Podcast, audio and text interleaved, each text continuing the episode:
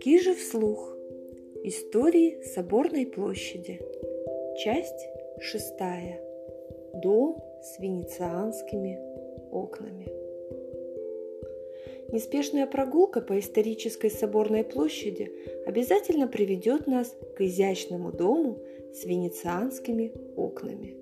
Сейчас здесь звучит музыка, работает студия звукозаписи, рождаются новые музыкальные инструменты, шьются яркие сценические костюмы с народными мотивами, а все вместе это дом национального ансамбля песни и танца Кантеля.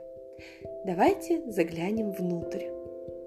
Высокое крыльцо с изящными перилами, массивные двойные двери, холл с высокими потолками и ведущая наверх каменная лестница с чугунными перилами – все это рассказывает старинную историю здания.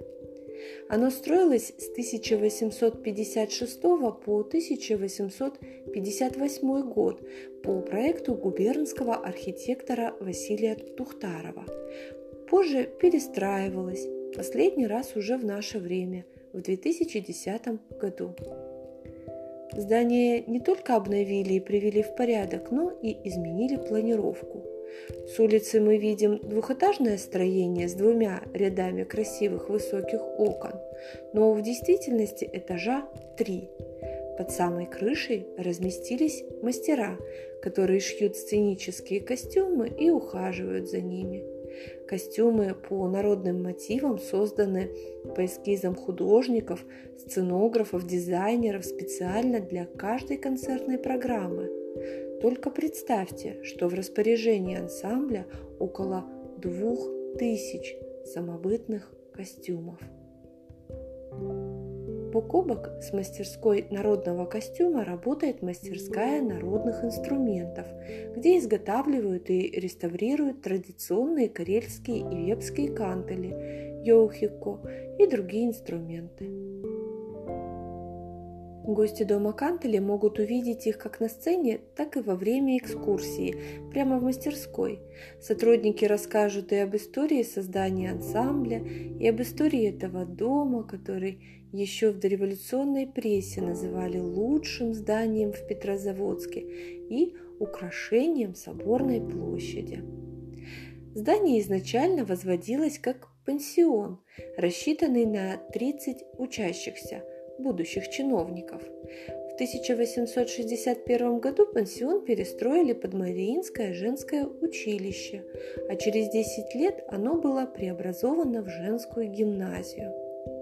Многочисленные открытки конца XIX – начала XX века сохранили в памяти горожан именно это название – Мариинская женская гимназия. В ней уже действовало не 4, а 7 классов, поэтому потребовалось расширение помещений, что было незамедлительно сделано.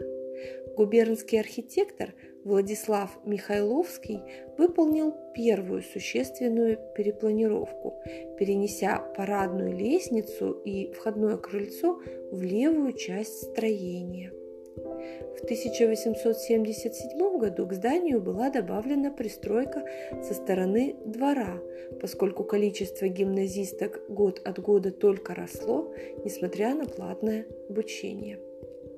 После революции здесь размещалась школа, а с 1986 года ансамбль Кантели, который на очень высоком уровне сохраняет и развивает музыкальные традиции карелов, вепсов, финнов и русских. Музей Кижи, апрель 2020 года, автор текста и запись Татьяна Бердашева.